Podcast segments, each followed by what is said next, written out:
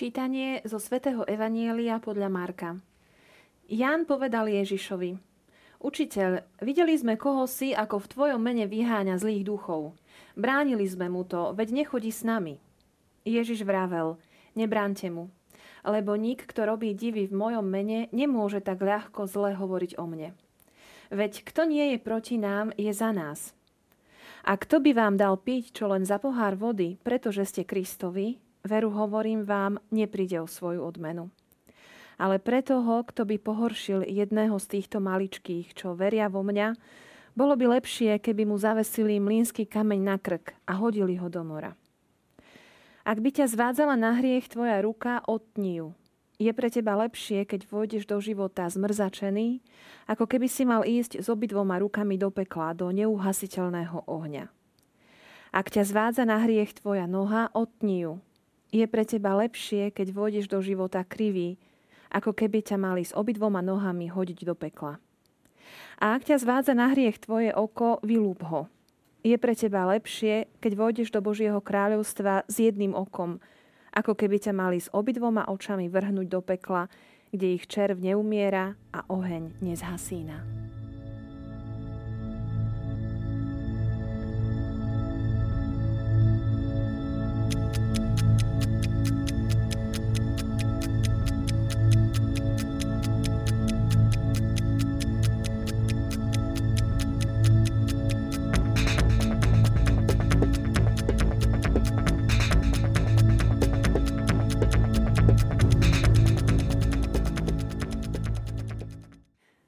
Sme počuli veľmi radikálne výzvy na boj proti hriechu. Odťať ruku, nohu, vylúpiť oko. Ide nám to dohromady s milosrdným a odpúšťajúcim Ježišom. Mohol on povedať tieto slova a ako ich máme chápať. Teším sa, že aj toto si vysvetlíme s mojim hostom, ktorým je opäť Don Jozef Luscoň, Salesián. Vítajte v našej relácii. Ďakujem pekne, príjemný deň. Tak eh, máme tu niekoľko interpretačných víziev určite niekoľko miest, na ktoré sme zvedaví, ale poďme pekne po poriadku. A opäť e, poďme k autorovi Evanielia, adresátom, času vzniku, prečo, prečo napísal to Evanielium, komu ho adresoval? Áno, tak čítame Evangelium podľa svätého Marka, ktorý hovorí sa teda, že tá jeho obec e, nepoznala až tak židovstvo, teda asi sa skladala z pohanov. Niektorí hovoria, že Evangelium píše pre Rímanov. E, sú aj mienky, že vlastne on bol telmočník svätého Petra a že to Evangelium poskladal z jeho kázni, preto aj také úderné sú tie slova, niektoré citoslovcia a tak ďalej trocha e, to tak badáme na tomto jeho prejave. No a zdá sa, že okolo jeho obce cirkevnej teda je, už sú aj takí ľudia, ktorí nepatrili do tej obce, ale používali meno pána Ježiša na vyhaňanie zlého ducha. A práve aj takáto, do takéto situácie dneska vchádzame, ktorú teda začína riešiť. A to, čo aj vypovedal pán Ježiš, to všetko teda súvisí aj s tým, komu to píše, ako keby sa aj rozpamätával na tie príbehy, povedzme, alebo na tie veci, ktoré pán Ježiš hovoril a dáva to dokopy, takže rieši aj túto vec, že Pán Ježiš nie len pre nás, ale aj pre iných. A keď iný vyháňa zlého ducha v Ježišovom mene, nebude tak zlé, zlý oproti nám, nebude chcieť zlé nám, v Ježišovom mene to robí.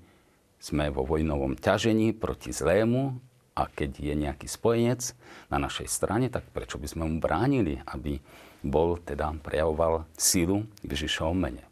Možno poďme ešte trošku späť k tomu Markovi, aby sme si tak pripomenuli, on vlastne nebol súčasník pána Ježiša, alebo nepoznal pána Ježiša.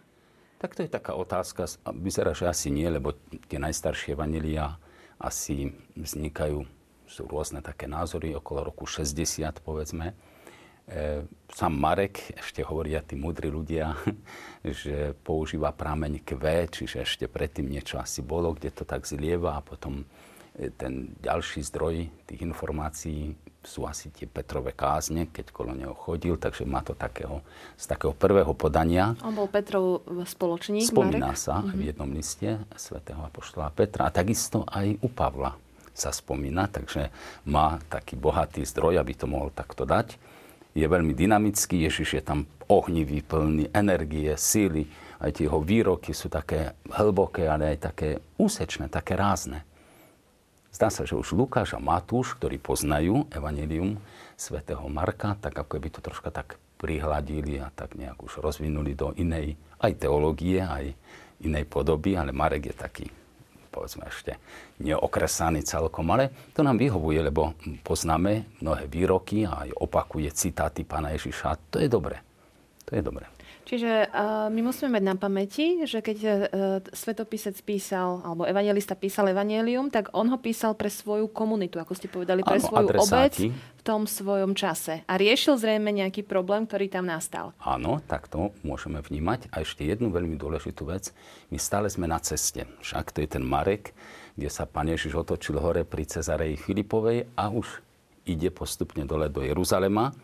Čiže sme na ceste, ale nebolo by správne vidieť len Ježiša ako kráča, čo robí, lebo to by sme išli tak po vrchu. Ale zároveň vnútri ten, tú duchovnú cestu musíme všímať si, aj u Ježiša, k čomu nás vedie vlastne ceste udalosti.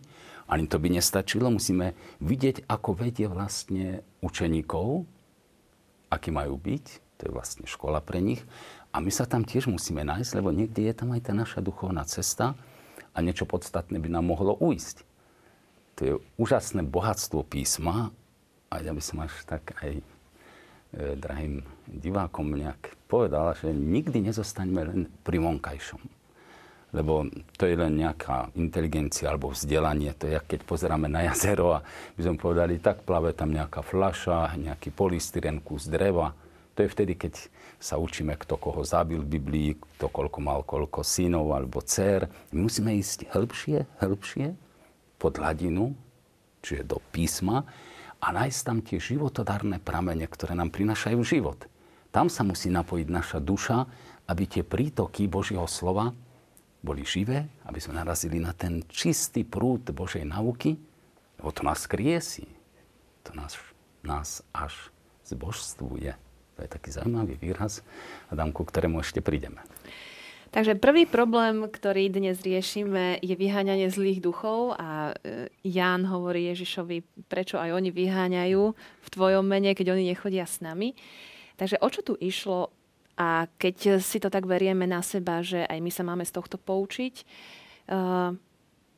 je, čo je to posadnutosť? Je vôbec možné, že sa to ešte dialo vtedy, deje teraz? Trošku si objasníme túto no, tému. to je vážna téma. Ale ešte dobre si všimnúť toho Jána, lebo predtým akurát nemohli vyhnať oni zlého ducha z chlapca. A teraz je zaujímavé, že brá, teda bráňa niekomu, ktorý sa tiež o to snaží. Hej?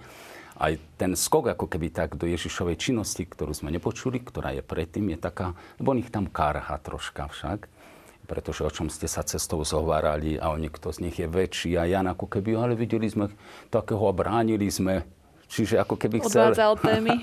ako keby taká ľudská vlastnosť, že už dosť Ježišu, teraz poďme inde a my sme, vidíš, tak sme sa snažili. A pán Ježiš nechce džihad. Mm-hmm. Čiže tú vojnu, hej, oni boli takíto trocha hromotolkovia aj s bratom. No a teda prichádzame k tomu, že zrazu bol tam niekto posadnutý. A jak je to možné? Pozrite, moja babka hovorila, že o diablovi ani rozprávať netreba, nevyrušovať ho, nechať ho e, teda na pokoji, ale to už je veľmi dávno. Zomrela pred 30 rokmi. Sú také až krajnosti, jak sa vníma zlý. Jedni hovoria, že nie je. A druhí ho až vidia vo všetkom.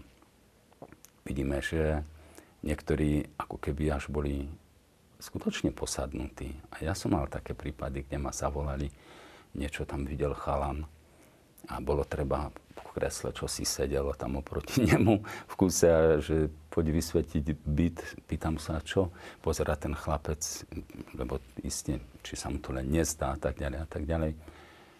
No, akokoľvek som to posvetil, ten byt, ale vieme, že sú prípady posadnutosti, že e, kto si aj múdry človek tak sa vyjadril, že to je prvá vec, e, pripustiť, že diabol nie je.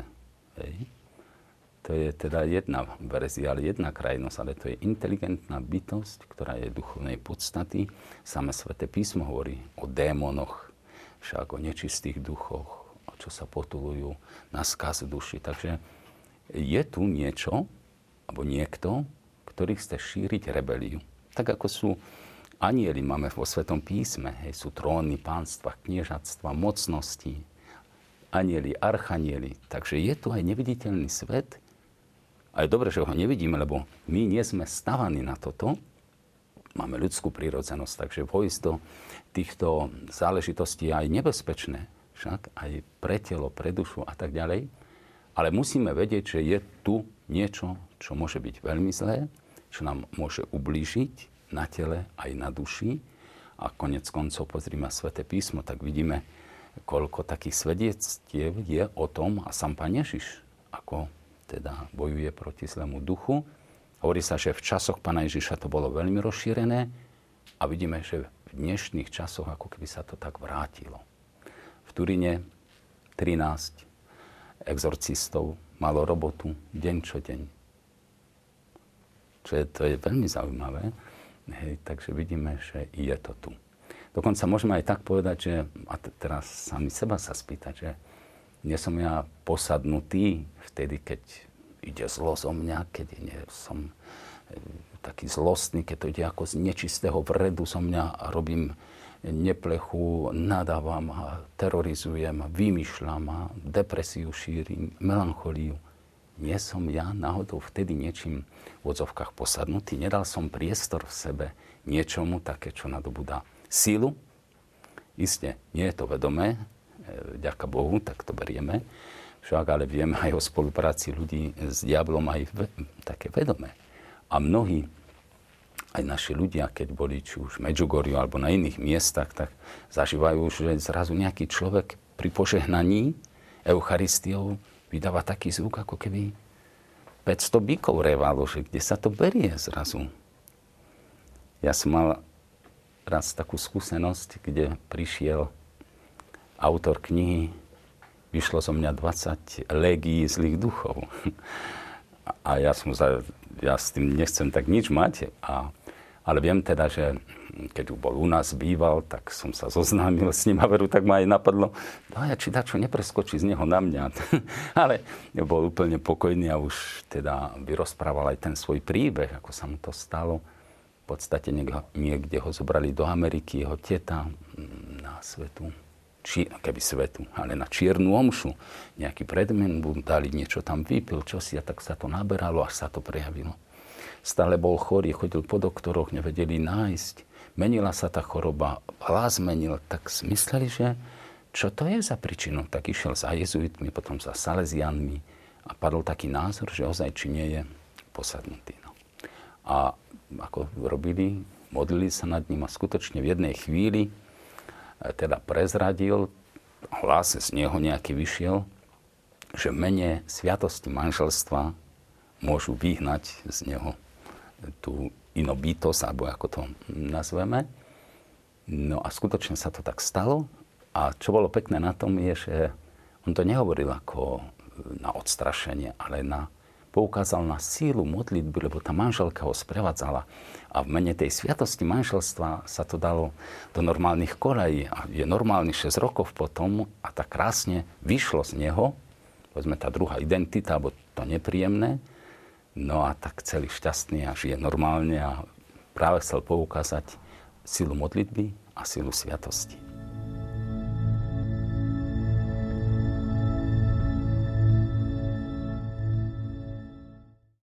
Načali sme takú vážnu tému v tomto prvom bloku, ale sa mi páčilo, že sme ju ukončili pozitívne. Naozaj evangelujeme dobrá správa.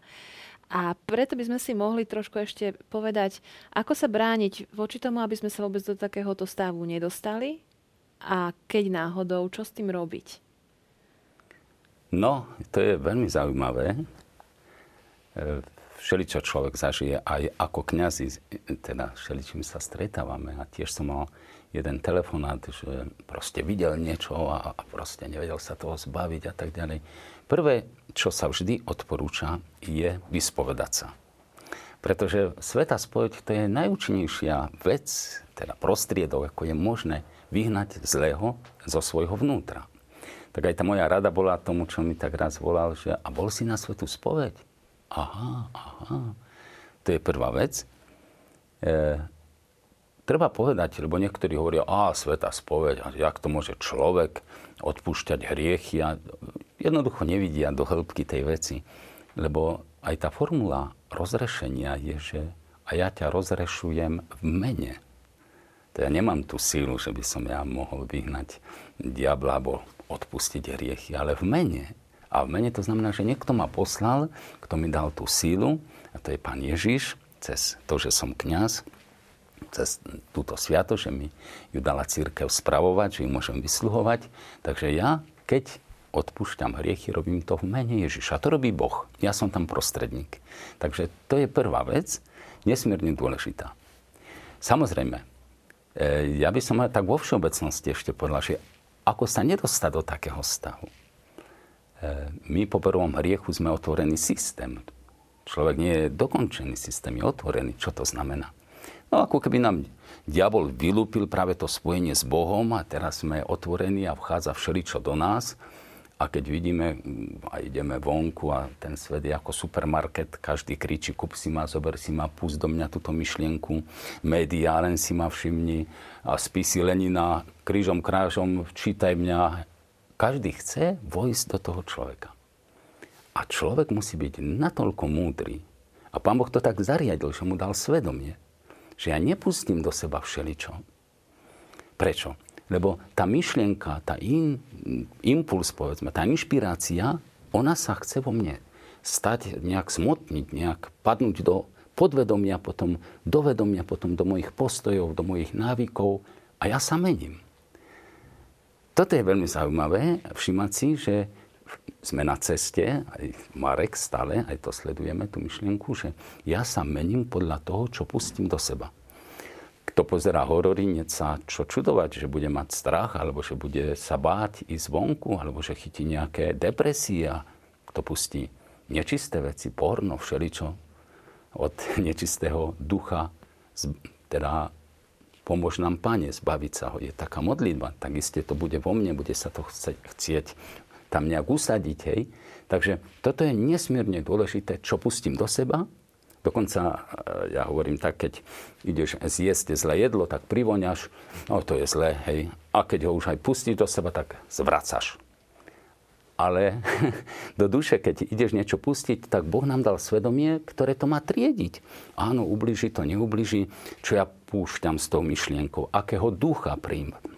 Nespája sa to vo mne, nevytvára niečo vo mne zlé, že ja mením svoj postoj, celý svoj výzor, všetko. Lebo je možné až také niečo pustiť, to sú zase iné skúsenosti aj s tými orientálnymi meditáciami a so všeličím, že zrazu jeden tiež hovorí, že ešte troška cítil som, že ak otvorím vnútri, v duši, on to nazval bránu, tak niekto je vo mne cudzí, ktorý, a ja začnem robiť také veci, čo úplne nesúvisia so životom, s pravdou, s láskou. Takže toto je dôležité. Potom máme spýtovanie svedomia, vyhadzovať, preto sa hovorí večer pred spaním, pretože keď ty ideš s tým spať, tam podvedomie, to je úžasná obraz, povedané obrazom, e, taká baňa, taký priestor, taká nádoba, kde je veľmi silné niečo emotívne, čo pôsobí a vychádza naspäť. Ja to musím vyhadzovať, ja si musím spýtovať svedomie a lutovať však, no a potom samozrejme aj lúbiť, pretože keď ja naplním svoj svoje vnútro láskou, tak ako pán Ježiš hovorí, že nevráti sa tých sedem nečistých duchov do mňa, keď boli aj vyhnaní, pretože ten priestor bol voľný, ale ja som to naplnil ľúbením, milovaním čistým, konaním dobra. Takže ja zrazu môžem byť odolný voči pokušeniu, môžem byť odolný voči diablovi, keď sa modlím, príjmam pána Ježiša vo sviatostiach, Eucharistii, keď budujem pozitívne myšlienky, dávam si pozor, čo púšťam do seba, ľutujem hriechy, vyhadzujem a vlastne rastiem.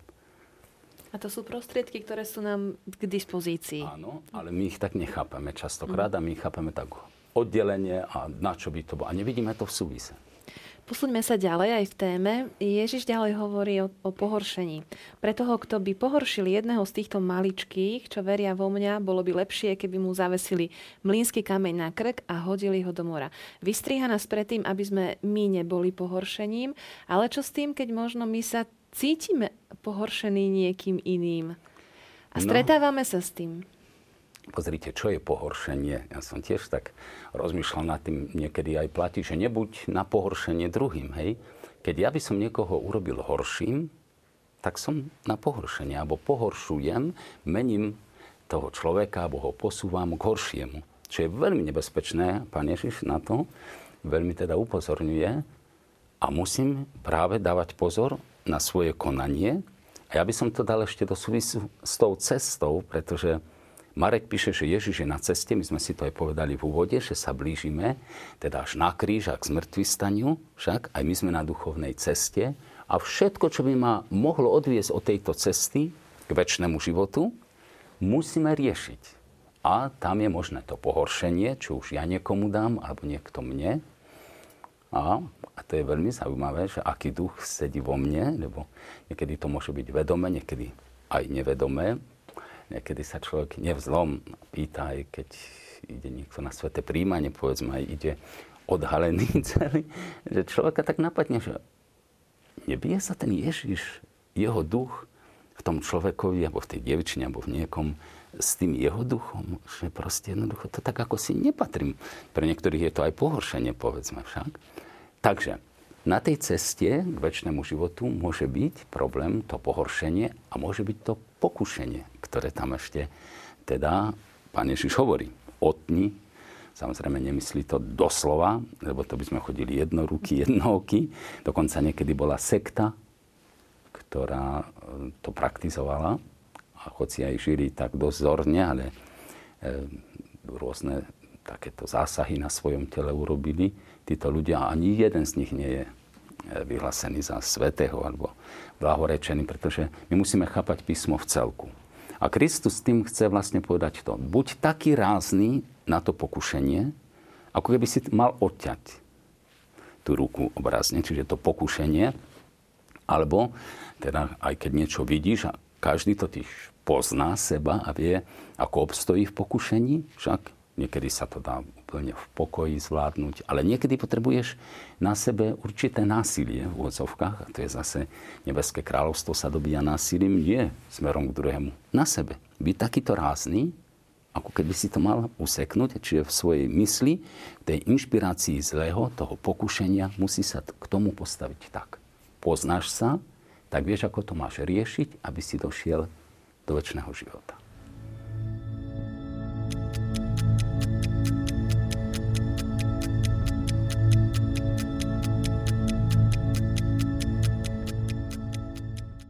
Zaznelo naozaj veľa pekných myšlienok v našom rozprávaní a ešte veľa pekných tém nám naše Evangelium ponúka a obávam sa, že ani sa ich nestihneme všetkých dotknúť. Ale naozaj vyberme ten odkaz tohto Evanielia a aj v súvislosti so symbolickými predmetmi, ktoré ste priniesli, aby sme si aj tie odhalili a ukázali. Ja by som zvýraznil jednu myšlienku, o ktorú tu ide, podľa mňa. Pán Ježiš teda hovorí o pokušení, o sekaní, o dávaní pozor na seba. Keď sa tak zamyslíme nad tým, tak ide vlastne o šlachtenie. Šlachtenie človeka. Že dobrotivý Pán Ježiš nám dal tento čas, aby sme sa stali krásnymi. Však? A čo môže pokaziť túto krásu, je aj pohoršenie, je pokušenie, je keď pustíme zlého do seba, lebo to je zase cieľom zlého. Urobiť z nás nejakú maškaru a škaredého človeka vnútri, aj navonok, trpiaceho a tak ďalej. Tak práve preto to šlachtenie môže nám tak zostať aj do toho týždňa, ktorý máme pred sebou. A ja som priniesol dve veci. Prvá je lupa. Na čo? Aby sme vedeli e, teda rozlišovať, čo máme pustiť do seba a čo nie. Pretože zaznela myšlienka, že podľa toho sa stávame tým, čo pustíme do seba. Nie sme dokončení, formujeme sa, rastieme podľa toho, čo pustíme. A práve, aby sme vedeli dobre pustiť a zle vyhodiť, tak myslím, že takáto symbolika je dobrá. A ešte mydlo, ako symbol očistenia človeka. Bola niekde veľká schôdza a jeden hovoril o pánu Ježišovi a nejaký tam vyskočil taký liberál riadny a hovorí, o, už toľko je tu to náboženstvo a ľudia stále hrešia. A on tak hovorí, no, je to pravda, ale vidíte, ľudia vynašli mydlo dávno, hej, hej, no a stále sú špinaví. Hej. Prečo? Pretože nepoužívajú to mydlo na tú krásu a my máme prostriedky nádherné, ktoré máme použiť na to zušľachtenie, na to zbostvenie seba. To robí Boh, vďaka tomu, že my spolupracujeme s ním, aby sme sa stali jeho deti. Takže to mydlo je symbolom tej očisty a tej spolupráce a tej čistoty srdca, aby sme sa stali krásnymi. A keď to mm, pretavíme do konkrétnych prostriedkov, to mydlo je sveta spoveď? Môžeme tak, môžeme povedať dobrá modlitba, dobrá meditácia, posedenie s Bohom pri zapadajúcom slnku, otvorenie svojho srdca priateľovi, dobré slovo, všetko, čo očistuje. A tá lupa, čo nám môže pomôcť tak lepšie priež... vidieť? Áno, no pozor na to, najbližší film. Pustím ho, či nie. Ja nemôžem, ak chcem byť Ježišov, všetko púšťať však do seba, alebo predstavenie, alebo nejaká aktivita, ktorá ma čaká. Idem, či neidem? Jedna veľmi múdra myšlienka. Jeden chcel byť nejakým takým, mal školenie ísť na veľké a ten druhý kamarát mu hovorí, a pomôže ti to k spáse? Čiže aj aby sme toto vedeli rozlišiť a pomôže mi to k spáse. Ďakujem, Don Jozef, za tieto cenné rady a za povzbudenia. A ďakujem. ďakujem za pozornosť. Drahí priatelia, a ešte jednu vetu by som chcela na záver vybrať, ktorá sa mi veľmi páči v našom evaneliu a chcem nám ju tak ponúknuť na záver tejto relácie. A kto by vám dal piť čo len za pohár vody, pretože ste Kristovi, veru hovorím vám, nepríde o svoju odmenu. Dovidenia.